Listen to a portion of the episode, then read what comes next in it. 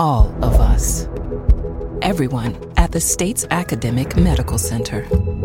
All working together to deliver complete care now and for generations to come. All over the state, including hospital and clinic locations from the Delta to the Gulf Coast. All for one reason you, the University of Mississippi Medical Center. All for your health.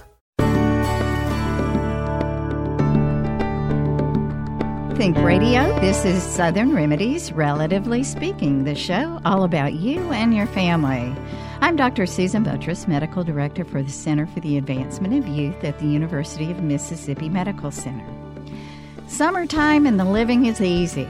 No schedules for the kids, but it's only three weeks until school starts. Has your child forgotten how to write like many of us did during those long, lazy summers? Are those required reading books done? Today, listen to ways to make sure your child has a good start to the school year and a fun end to the summer. Let's talk about what's going on in your life. You can share your comments and experiences with us this morning by calling 1 877 MPB Ring. That's 1 877 672 7464. You can send an email to family at mpbonline.org. This is Relatively Speaking from MPB Think Radio. This is an MPB Think Radio podcast. To hear previous shows, visit MPBOnline.org or download the MPB Public Radio app to listen on your iPhone or Android phone on demand.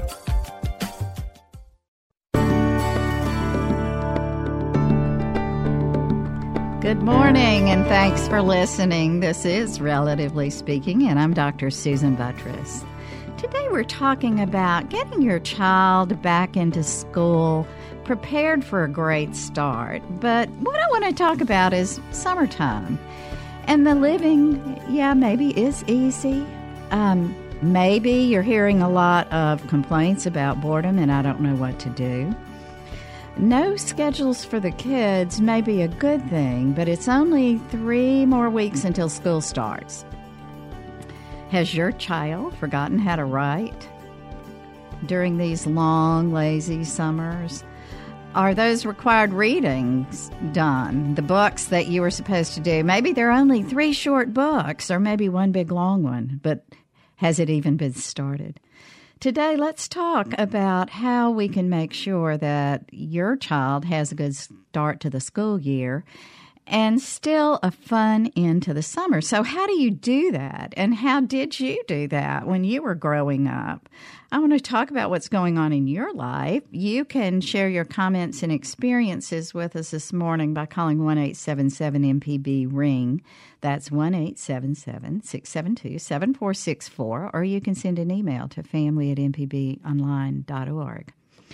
So, let's talk a little bit. As I was, um, I always talk with my husband before we, before I write the show, a little bit about what what went on with us when we were growing up, and he says that. By the end of his summers, now keep in mind he's in his 60s, but by the end of his summers, he spent them entirely outside from early to late. Um, he didn't come inside until he could not see um, in the dark but when he got back into school, he said he literally sometimes felt like he'd forgotten how to write. He'd have to hold his hand and remind himself how to move it to write those letters. Um, did that happen to you when you were young? Did you feel like that that you completely went off the grid as far as school? And um, so, how was it difficult for you to get back in, into school? Now, when we talk about uh, making sure that I always talk to parents about this, don't let your child's brain go to sleep during the summer. So, how do you avoid that without making a child feel like they really did not get that summer break? Uh, what can you do to to let them have that free play that we've talked about on this show before, and the importance of that free play, and at the same time, uh, still work on some say brain building activities. So I'm asking you, what did you do when you were young? Um, or what did you do with your children when they were young and you were a young parent um, to to try to make sure that that summer slide, the learning slide, didn't happen? Because the reality of all this is not just to be a mean mama or a mean daddy, but the reality is if you enter school and you're having a difficult time um, sitting down, listening to the teacher, learning how to concentrate, maybe learning how to write, um, then it can make it very difficult. Uh, for that child at the very beginning of school. Now, a lot of times, teachers in some schools will sort of repeat what happened at the end of school, but not always. Not always. Some schools start on fairly new academic information at the very beginning. So, I want to talk a little bit about um, why we need to make sure we engage in that free play, but at the same time, why it's important to keep developing the brain activities um, and, and not to let uh, a child go into the sleep mode during the summer. So, before we go any further, I want to talk a little bit about right brain and left brain and making sure that as we're moving along, we have a fairly balanced brain. So let me tell you, uh, your brain, I think most of you out there know this, your brain has two distinct sides joined in the middle by, um, by by this thing called the corpus callosum. So you have the right brain and the left brain. And in general, now keep in mind there's a lot of crossover in different areas of the brain, sometimes take over for other areas of the brain. We can talk about that later. But keep in mind there is the right brain, that's a spatial side of the brain. It controls big muscles. It's connected to your body sensations and your feelings. The right brain um, is the the side of the brain that is really stimulated with physical activities, outdoor activities, social activities. It's more the creative side of the brain, um, and it's stimulated by activities that use the imagination, like. Um, uh, building building something outside in in the dirt or like creating this great sandcastle or um, having uh, making up some some play or something like that. Painting or or creating um, a novel writing. So the right brain um, looks at the big picture skill set. Uh, and so that you you hear. So some people are going, "Oh, that's my side of the brain that I use the most." And it may be. You may use your right side more than your left. So let's talk about the left side of the brain and what it does. So the left side of the brain controls um, more the intricacies of things. So small muscles, small picture skills, um, really into more the problem solving skills like math, math skills, math calculations, um, very logical side of the brain. So the left brain is the area of the brain that remembers letters and the spelling of words um, and those type skills. Reading a book, playing chess, listening to classical music, those are all left brain kind of issues. So the the left brain typically um, operates less on any kind of emotion or sensation, and operates more on um, the technical skills of things. Okay, so you have most of us. Uh, don't use just one side of the brain and not the other. But some of us use one side of the brain so much more than the other that one side is much more developed than the other. So, and and as we've talked about before, as you use a skill set more, you develop that that pathway or that skill set more. And if you don't use something, it kind of goes away. So the if you don't use it, you lose it. Um, somewhat goes away. And you know, you say you never forget how to ride a bicycle, for example. Well, you may not forget how to turn the pedals and all, but it may take a little wobbliness and a little difficulty getting back on that bike if you haven't ridden the bike in a couple of years, right? So, as you're moving along, think about the right brain and what happens with your children in the summer and the left brain development. Now, maybe some of your children aren't exercising that creativity side, the right brain, at all this summer because all they're doing is sitting on video games, which does not encourage creativity. Okay? So, or you may have a child who is outside running, jumping, ripping, swimming, um, doing all those things, but not engaging the left brain at all. So, it's important to do several things to make sure that we're engaging both sides of the brain and that we're not um, sliding back and being unprepared when we have to get back to conversation. Think about it, you as an adult. If you go on vacation for, we've talked about the value of that and how good it is to give it a rest, give your brain a rest from that real technical side.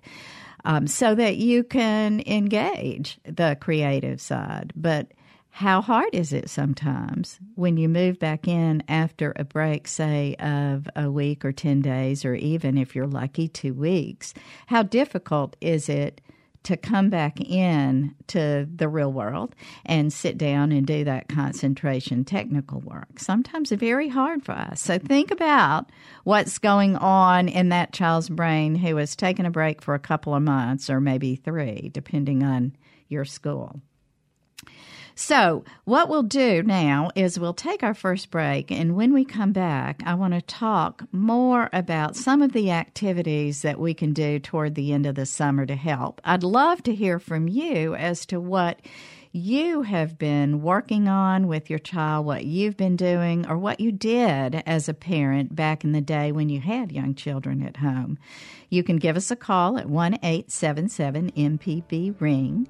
That's 1 877 672 7464, or you can send an email to family at mpbonline.org. We're talking about um, what to do at the end of the summer to make sure our kids have a good start when we get back into school. This is Relatively Speaking. I'm Dr. Susan Buttross, and we'll be right back.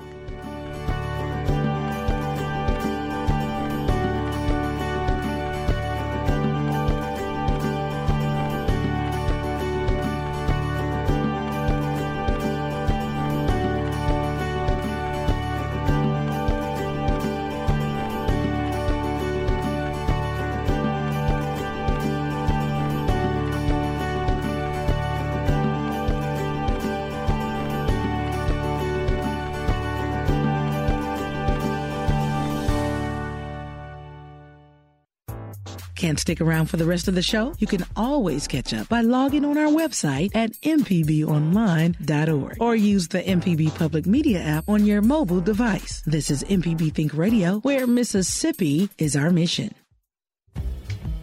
When President Trump spoke alongside President Putin in Helsinki, he undercut the work of his own Justice Department. The probe is a disaster for our country. I think it's kept us apart. It's kept us separated. There was no collusion at all. Trump's embrace of Russia and its implications this afternoon on All Things Considered from NPR News. Today at 4 on MPB Think Radio. News you can trust in radio built around you. Mississippi Public Broadcasting.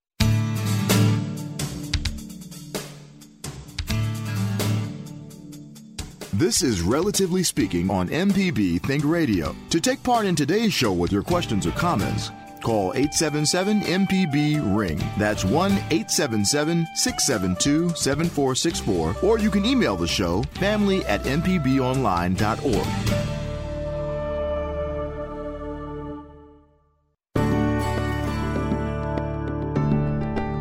Welcome back. I'm Dr. Susan Buttross, and this is well, relatively speaking. Today we're talking about how can you get your child uh, prepared for a good start for school at the end of a summer. Now, I know it seems like summer just started, but we are actually only about three weeks away from most school starts. And when you're that close, it's time to start thinking about maybe what you can do better that um, you haven't done this summer. Now, you may have been keeping it loose and maybe a little bit boring for the kids, or maybe they had a very exciting first start to the summer with a lot of vacation time and um, beach or mountain time or whatever was exciting. But but now that's all over, and now what to do? I think parents sometimes mistakenly think that if their child's bored during the summer, they're failing as parents, and that's not completely true. Um, and actually a little bit of that boredom during the summer is some is actually kind of a gift that you can give to your child because that daydreaming on a lazy summer day can be an opening for an imagination in doing something creative that the child may not have thought about. So we'll talk about that a little bit further as we go along, but let's go ahead and go to our first caller. We have Steve in Pontotoc. Good morning, Steve. Good morning. Hey, thanks for calling. Tell us uh, your thoughts about the summer. Well, I just uh, when you first started talking about your husband and stuff uh, at the beginning, it reminded me of uh, of growing up in, uh, in Memphis. Uh-huh. Uh, and uh, when I first started school, or maybe not first started, maybe the second or third grade or so, I remember um, my mother taking me to the bookmobile uh, during during the summer months, and I could pick out any book that I wanted or you know thought I might be interested in, and that's that kind of kept um, kept me doing stuff in the in the summer. I would read and that's kind of stuck with me all my life. Uh, as I as I got a little bit older, uh, we'd go actually go to the library, to the public library, and had a whole lot more books to pick, pick from. And uh, I still remember some of the books that I read, uh, you know, about baseball and um, clubs and and things like that that just were interesting to me, but I wouldn't you wouldn't read in school. But right. it kept me reading all summer long. Right. That's a. I'm, I'm so glad you called to mention that, Steve, because there are a couple of great points that I think sometimes we forget about libraries. Um, most towns have libraries, and we we often forget to that that is a wonderful point of entertainment. Um, in libraries, they have uh, connected technology also, but just to teach a child the love of a book and the love of reading. And um, Steve. Uh, was allowed, which is very, very important. If you want to teach your child the love of reading, allow them to pick out something to read that they're really interested in. And I think a lot of those, a lot of teachers are finding that if they have a very large possible uh, required reading list so that a child who maybe is interested in science and interested in the factual stuff and they're not going to read an imaginary book, then they can read something that's more factual. Whereas if you have a child who's very interested in all kinds of imaginative things, they may be much more interested in a different kind of book. So if you can open the child's world up into the love of reading if you allow them to choose instead of telling them that they what they have to read. And you heard Steve. It sounds like he filled a lot of summertime up with reading. Um, and when you read, if you are reading something you really love, you read I know I do this. I might read, and then after I've finished reading, I still sometimes will think about the book, think about maybe a scene in the book, or think about how neat it would be to see the particular area that I read about. So that's a great suggestion to incorporate reading, but not just handing a child a book to read, but say, here, let's go and pick out something that you really would like to read. And to have things a little bit loose so that they're able to figure out what they want to do on their own. Um, very important. So, Steve had a, a good suggestion from his childhood. Please give us a call and let us know what what you did as a child, or perhaps what you think might be a good idea to stimulate the brain as we're still enjoying our summertime and the laziness and the creativity of that. You can give us a call at 1 877 MPB Ring. That's 1 877 672 7464. Or you can send an email to family at mpbonline.org. So I'm going to just mention a few things that I think is always um, a few things that are always very important. Um, try hard to put the technology away. I know we talk about that all the time, but I just said it earlier in the show. Using technology is typically a left brain activity. It's not a creativity activity. And so it's something that you need to learn to detach your child from. So, um, and, and don't let them replace it with the, phone or a TV. Um, but but with maybe um, some art supplies, or maybe with that book we were talking about, or maybe with a project that they can build. You know, there's so many things that that you can come up with that do not cost a lot of money. Um, we did our mommy and dad man camp um, with six of our grandchildren a couple of weeks ago, and we worked very hard to make sure that there was very little movie or TV time. We did go see a movie one of the five days that they were with us, but we also had creativity projects. They painted their own letters of their names. They um, tie dyed t shirts. Yeah, that was a mess. Um, you know, they can do so many different things as you're moving along. So put that technology away and come up with some other ideas. Um, what about this? We didn't do this, but what about having everybody create their own poem? Um, learning how to rhyme could be something fun uh, to do. Um, the other thing, as you're moving along, trying to stimulate the brain a little, everybody has to do shopping trips. So, as you're shopping for those school supplies, or maybe shopping for groceries or the like, you can turn those things into those trips into math moments. Um, you know, you can. How many of you parents out there can really do head math anymore?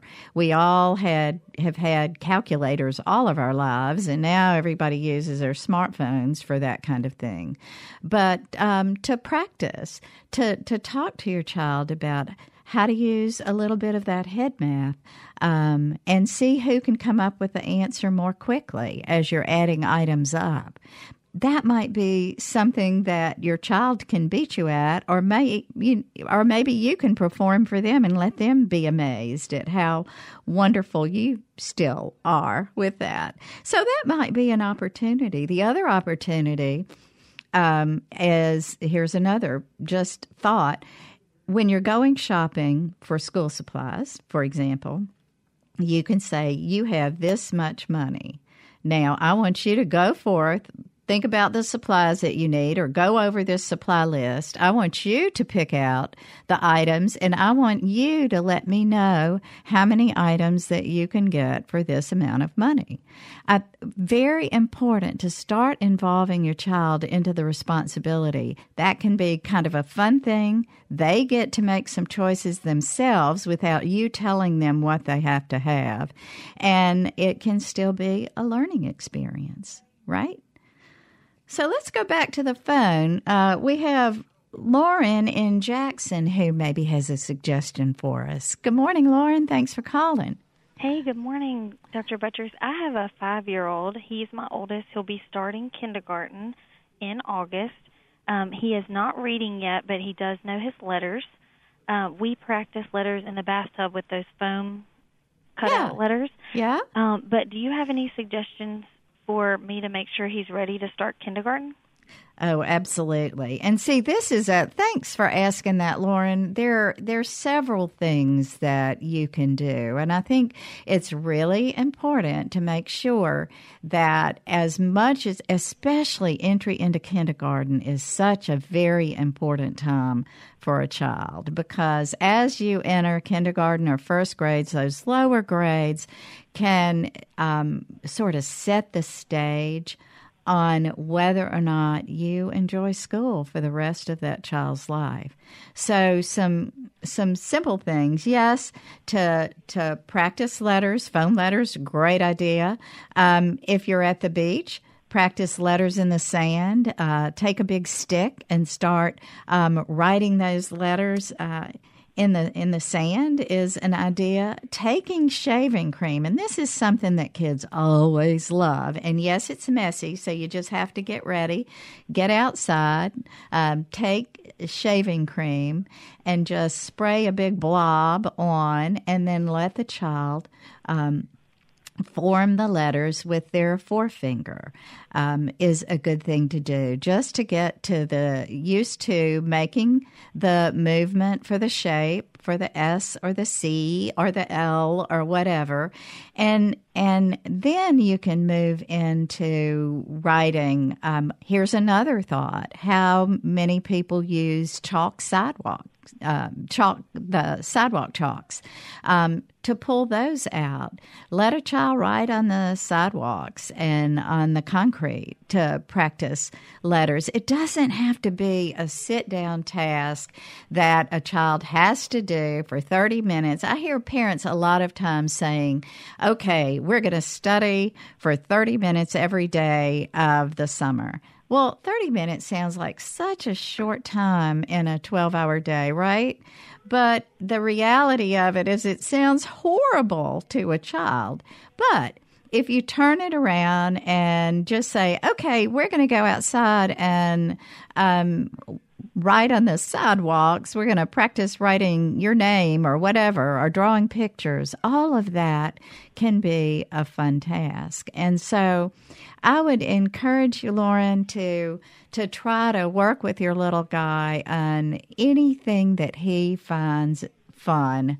You know, if he doesn't want to write it with a big fat pencil, have him write it with a crayon, or maybe take out some finger paints and write those letters with finger paints. There's so many different things that you can do that are fun, and they don't really have to cost a lot of money. You can get an old cardboard box and let them practice letters all over the box. Um, you could get some old um, paper sacks and have them um, practice on paper sacks. Anything that makes it fun um, is the better way to go. And then um, the old I Spy game. Here's one more thought: is is really again, I you know. Um, or trying to do the the letters of the alphabet as you're going down the street. Who sees, you know, start with the ABCs and who can identify the letter A first on a sign, on a road sign, or in the house, on packaging in the pantry, or whatever. There's so many things. If you just let your mind go and think about all the different things that you can do to make learning fun, it's kind of easy. So, Lauren, I hope I gave you a few suggestions, a few tips on what to do. Yes, thank um, you. Okay, well, thanks for calling.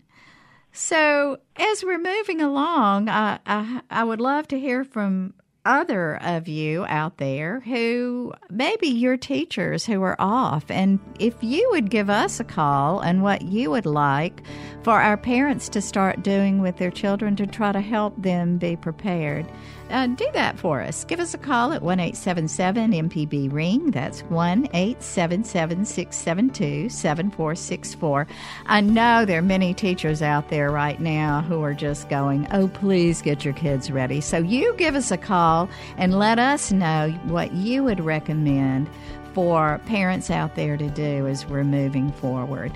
All right, let's get those kids ready for school. This is Relatively Speaking. I'm Dr. Susan Buttross, and we'll be right back.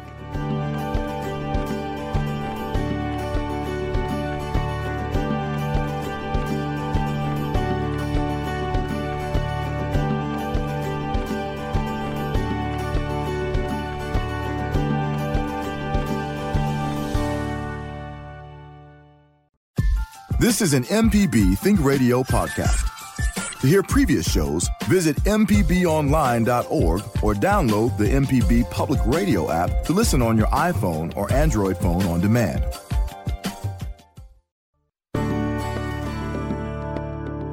Welcome back. This is Relatively Speaking. I'm Dr. Susan Buttross, and we're talking about preparing your child for entry back into the school. And what can you do? How can you keep that brain from being completely asleep? Um, we've we've talked about several different things, but we want to hear from you. I'm reaching out to teachers too to help us along with how to prepare a child, how to continue to engage the brain. It doesn't have to mean reviewing everything they went over in school last year, but to just work in a way to make sure that a child continues to have that joy of learning and uh, at the same time allowing some downtime for creativity so that we're developing both areas of the brain. So we're going to keep talking about the different ways, but I want to go back to uh, the phone line. We have Debbie and Wesson. Good morning, Debbie. Thanks for calling. Good morning. Thank you for taking my call. Certainly. As both a mother and a grandmother, and someone who is over 60 years old, but never a, a licensed teacher. Uh-huh. Every mother and grandmother is a teacher. Absolutely. Absolutely. The best thing that I can say that I learned from the time those children are very, very small, before they enter nursery school in preparation for kindergarten, and then even after that, put things down on their eye level so they can really see them. Whether you put them along a hallway Uh-huh. or along a wall in their room, make them interesting to them, throw a few things in there that they need to learn, make it fun, and just let it be on their eye level. Because Well- as adults, we stand a lot taller than they do they. What a great suggestion. And I, I think that, that you are absolutely right. So many times um, we have lots of art on our walls, or we have books on bookshelves that are really great. Even our children's books sometimes are stored in places that a child couldn't reach them if they want to be able to reach those books. So maybe, I mean, even yeah. pictures of trees on the walls Yeah. or uh, fantastic artwork or whatever. If it's above their eye level, they're not getting a good view of it. That's that's that is so with- simple. When they, when they really sold manila paper cheaply in big packs, uh, I started off with that and magic markers and, you know, small and capital letters, and then also in cursive letters and pictures of the animals they liked and pictures of the trees they liked, and then other little right. cheap prints of something Michelangelo did, or you know, whatever. And, and then you can talk about that with them. So you have those things displayed. And then when you see them gazing at it, what a great teachable moment to just engage in conversation. That can start very young. So, Absolutely. right? So, Absolutely, just put put things on their eye level so Yeah. they can really get a good view of them. Yeah, and and not necessarily um, the you just mentioned uh, putting a painting uh, by Michelangelo up there. I mean, there's so many great artists who I think might appeal to children, and you could talk to them about it and let them recognize that. Debbie, I think the eye level thing is such a good idea. That is one of the most simplistic ideas mentioned. Well, you know, Um, you didn't. It, most yeah. people did not get married and have children to impress their friends with fancy things. they got married and had children because they really wanted to be a mom Yeah. or a dad. Yeah, yeah. So live it up in that. Well, Debbie, Let's thanks for down to their calling. yeah, yeah. Well, so keep it simple, and and you know the the book should be in a basket or on a low shelf that the child can get to, as should pictures that you want them to look at and appreciate, and any other manipulative. I think. oh, well, uh, my house looked so tacky because I had so much stuff taped on the bottom of my walls. you know? It sounds like you're a really dedicated mother, Debbie. Well, Well, thanks thank for calling. much. I appreciate that suggestion. Also, one other thing I Okay. also did. Yeah. I bought a really cheap keyboard, Uh huh. and before I bought that, I started. I, I did play piano, and of course, they would sit at the piano with me and be fascinated by it. But I started putting little tiny manila, manila paper things on their level on the wall again, so that not only were they learning at the keyboard, then they were seeing some of how what they had seen in my book and the little things that they had been able to pick up. And then they got their own little keyboard. And so that's how they got into the music. And we all know music is really, really good for brain development. It too is a, another, develops another area of the brain. And there's a lot of research looking at the value of music and how enhancing it can be for even learning. So, But it was just, another great suggestion. I mean, if they wanted to sit down and rest or they wanted to walk by something, it, it was. It was just reinforcing It what was they there. were already interested in and who'd wanted to learn anyway. Right, right. and and maybe what they had questioned and opening up a few little things and if they weren't interested in it they weren't going to do it Yeah, exactly. So, you know, another Debbie suggestion of getting out musical instruments right now. They don't have to, it doesn't, doesn't she said a cheap keyboard. It could be a maraca. Oh, I think I it could be a harmonica. It could be a drum. It could be almost anything. We have a whole big basket of little fun musical instruments. And we, we when we get together with the kids, um, we often play music. I just think it's so good and let them learn songs. So there's another thing to do that doesn't involve technology and doesn't involve a lot of expense. You can find a lot of cheap, fun musical instruments for little ones. So. All right. Well, you had lots of good suggestions. Thanks, Debbie. Let's go on. Um, we'll stay on the phones for a minute. Let's go to Timothy in Louisiana. Timothy, thanks for holding. Good day. Good I hope day. you can hear me. Hear you great.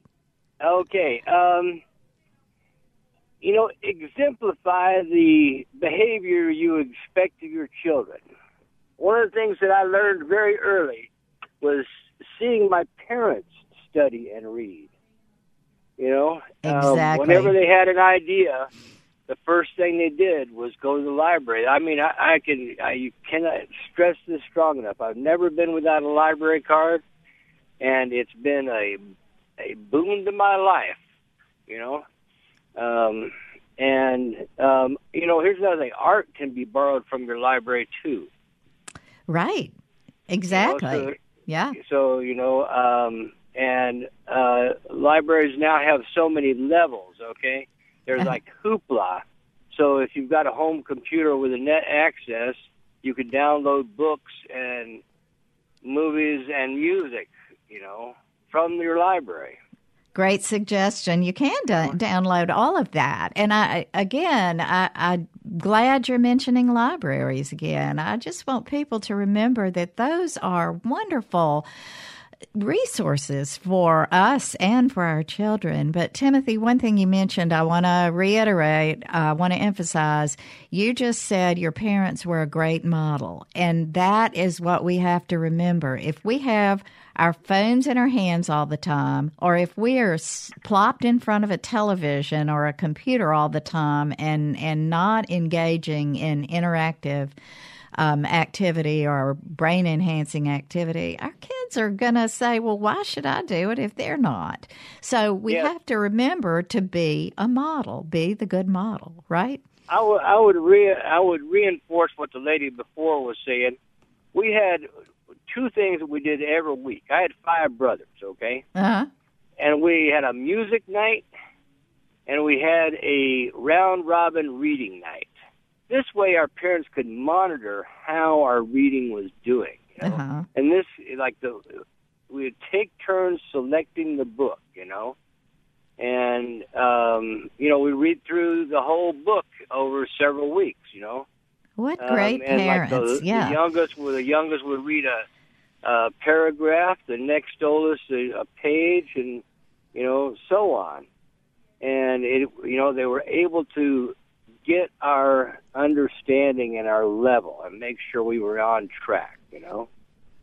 What great parents. I love the having a music night and a reading night and, Yeah. and all that way you kind of change it up and it sounds like they allowed you to make choices too.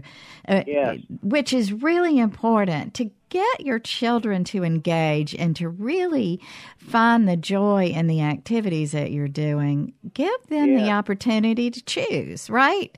To Yep. to make a decision to help out with what's going to happen it will allow them to learn that they have value and their thoughts have value so Yes, and it, you know, in first grade we had a cigar box and we carried our pencils and stuff to school. Did y'all do that?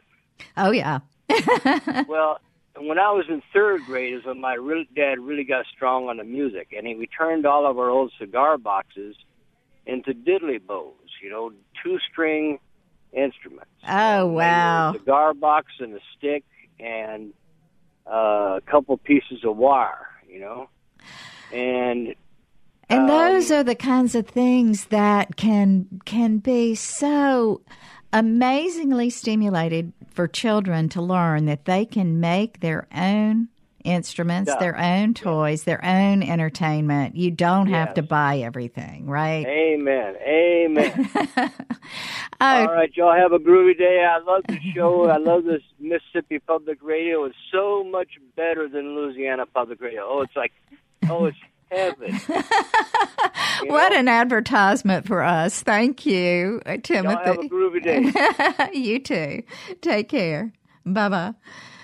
Well, let's stay. We we'll go to Lee in Cleveland. Good morning, Lee. Thanks for calling. Good morning. How are you? I'm great. Tell us what your thoughts are. Everybody's had so many great suggestions. Do you have a suggestion or a question?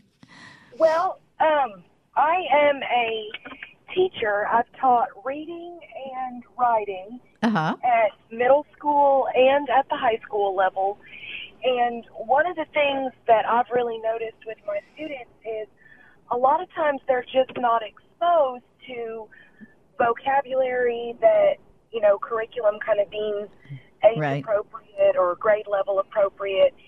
And one way that I think parents could help with that, and I know other callers have mentioned, is just reading with your child. And even at an early age, if they can't read, finding things that they are interested in, if it's sports, if it's, you know, comic book characters, any kind of reading that they do is going to make such a huge impact. And getting them to a point where they enjoy reading makes such a difference. So if your child loves baseball, get them to look up information about a favorite baseball player or a favorite baseball team or find an article and read it with them and ask them, okay, well, this team is doing really successfully. What do you think that's, you know, because of? Is it practice or is it this player, you know, has had a great season? Are they, you know, stepping in for somebody else? Are they new and they want to prove themselves? And those kinds of critical thinking questions that don't have to necessarily be academically based are going to help them in school to think about cause and effect and character development and plot, all of those things that are so essential to reading development skills. Wonderful suggestions, and and like you mentioned, I think so important to engage with them, like Debbie said earlier, at their level, but allow them to. You just said it again. Let them pick out something they're interested in, and then you can be sure that they're going to try to read about it. And if they can't, they'll want you to read to them, to them about it, right? So. Great, great suggestions. Um, Lee, while I have you on the phone, I just want to ask you a quick question. I was just, as we were talking about different activities, it seems to me that often kids have a lot of trouble with fractions, math fractions um, in school, the concept and all. And it, it occurred to me that letting a child help you cook and doing the measurements and pulling out the measuring cups and all might be a good activity um, to help with fractions. What do you think? Do you think that might be something good to do? I think that's a great idea. I actually used to do that with my nephew when he was younger. Because again, um, I know somebody mentioned earlier, like using the sidewalk chalk for letters. If it's fun and it doesn't feel like work to them, they're going to be more engaged with it. So you can talk about, well, if we make these muffins or we make these cupcakes and we need one cup of flour, what if we wanted to make more for grandma? Make a double batch, right? Yeah. And so, you know, those kinds of opportunities present themselves. I don't have kids, but um, they present themselves all the time when you're with children. So figuring out how to make those teachable moments is really just a great idea and there's yeah. so many ways that you can do it. Yeah.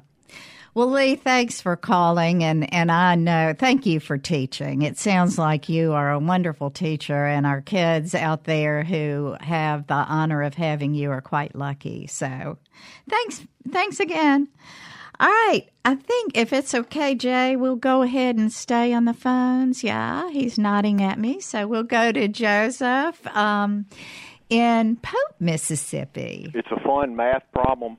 You have to decide who you tell this to, but if they smile after they realize the answer, then you know you activated them. So a baseball bat and a ball cost a dollar ten cents. Most people say ten cents.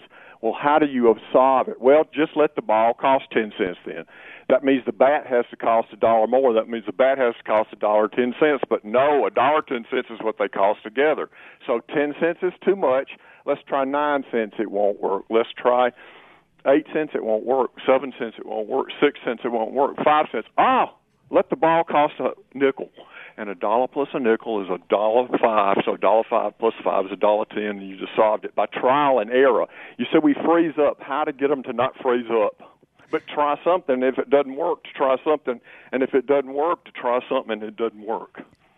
That's and that's just challenging their mind. So, Joseph, we missed the very first part of what you were telling us about. Um, for some reason, we didn't hear the very beginning. So, the very beginning is just coming up with as as you're shopping for something to to talk mm-hmm. about when things are together. Will you start that just for us?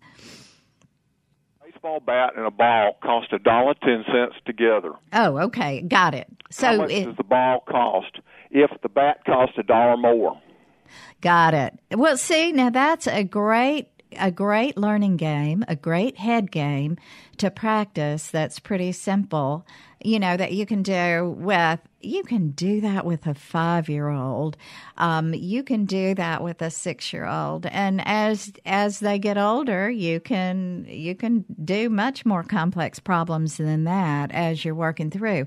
And it sounds like um, Joseph um, is just engaging in a learning game without anybody really knowing that it is is really reinforcing what learning they did in school. And I think if we would just remember that there are all kinds of learning moments, teachable moments out there for our children, if we would just allow ourselves to relax think about it, make things fun. So because it doesn't it doesn't take somebody who is a trained teacher. It doesn't take you don't have to be a parent by the way to engage in these teachable moments with young individuals. And there's some children who don't have parents who are the models, but have other people in their lives who are the the ones who help with those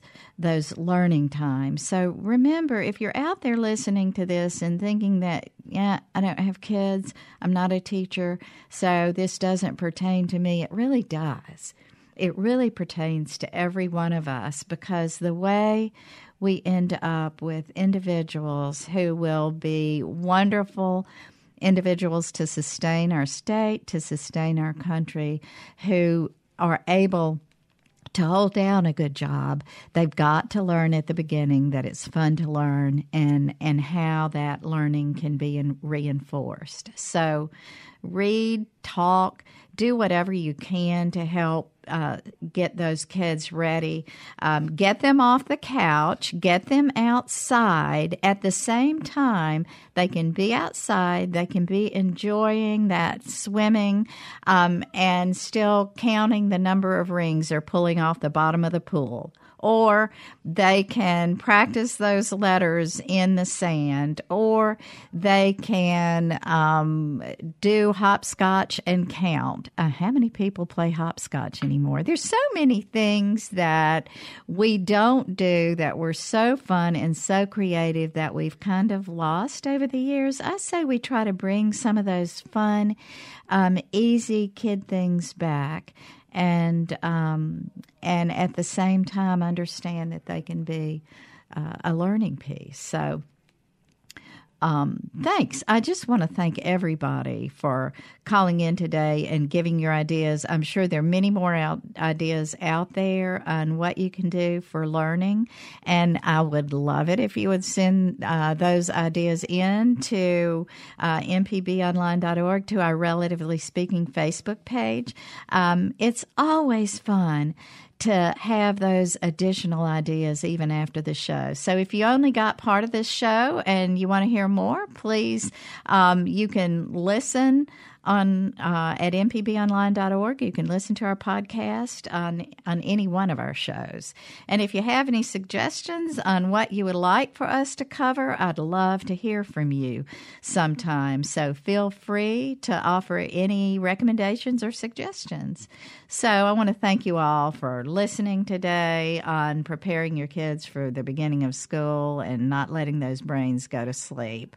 Um, Today's show was engineered by our producer, Jay White. Our call screener was Michelle McAdoo. I'm Dr. Susan Buttross, and I hope you'll join us next Tuesday at 11 for relative, Relatively Speaking. And stay tuned for NPR's Here and, Here and Now coming up next on MPB Think Radio.